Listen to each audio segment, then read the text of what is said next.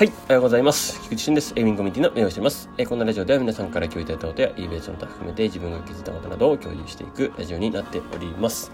はい。えっと、今日のテーマは、えー意外とアメリカ以外にも売れますというテーマでお届けします。えー昨日、えー懇親会参加いただいた方、ありがとうございました。えー新年一発目できました。ありがとうございます。また、えー今月もう一回やっていくので、その時もよろしくお願いします。はい。えっと、今日はですね、あと21時からですね、ユナミディアさんの外注化ライブっていうことで、えー外注化戦略と、そこをちょっとお話しいただく機会を設けております。えっと、ボイスチャンネルでですね、でですね共同作業スペースで行いますので、ぜひぜひご参加ください。21時からです。はい。まあ、よ1時間ぐらいですかね。はい。まあ、質疑応答等も含めてちょっと長引くかもしれませんが、よろしくお願いします。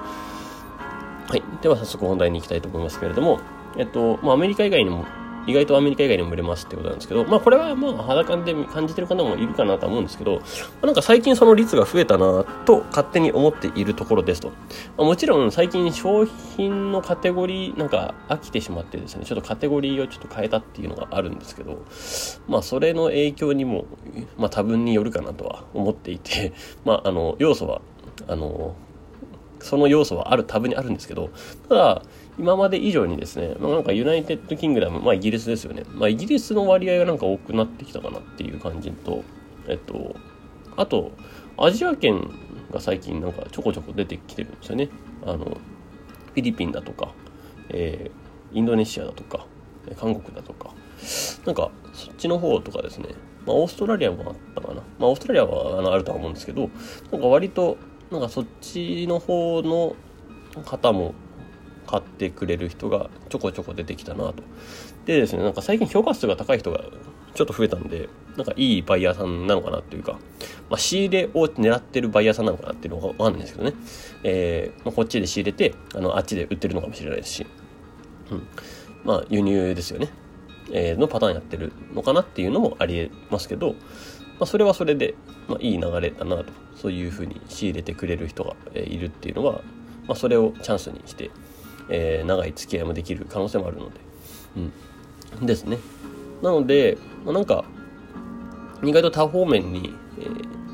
売れていくのが eBay のいいとこだなっていうのは改めて思ったんで、まあ、ぜひですね、このプロモテッドですよね。えーできるだけ露出高めて、えー広く見られるようにしておけばしておくほど、まあ、チャンスはやっぱ広がるなって思います。そしてですね、やっぱり英語圏はいいですね。英語圏というか、うん。やっぱり英語がこの世界共通言語の、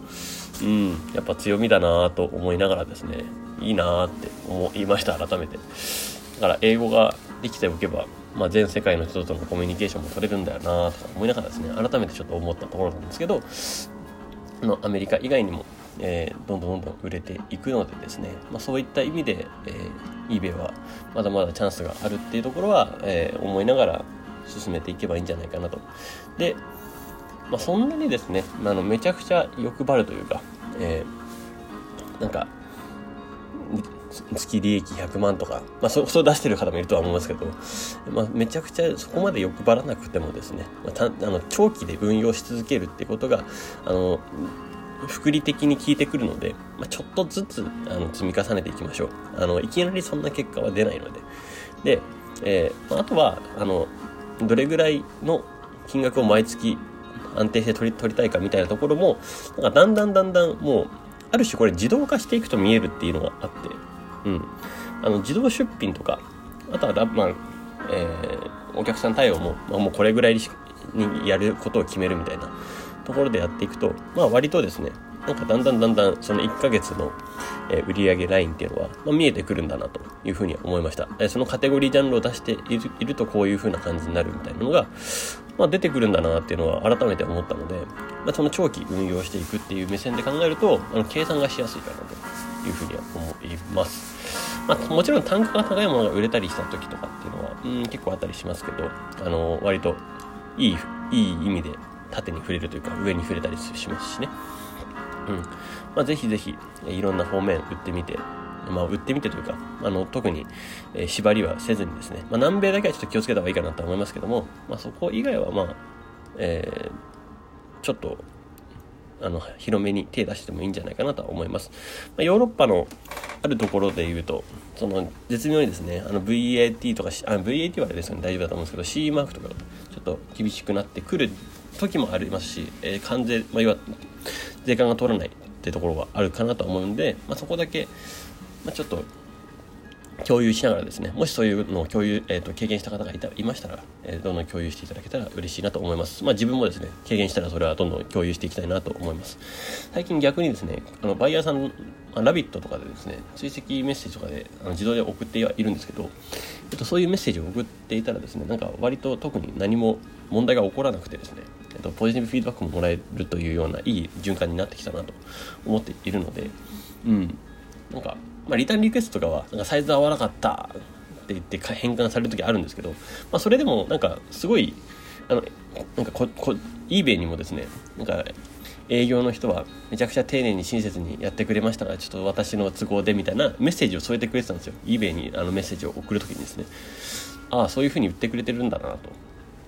あの、まあ、こっちとしては自動でメッセージ送ってるだけなんで、あの、そう、めちゃくちゃ丁寧に送ってたっていう感じでもなかったんですけど、あまあ、あの、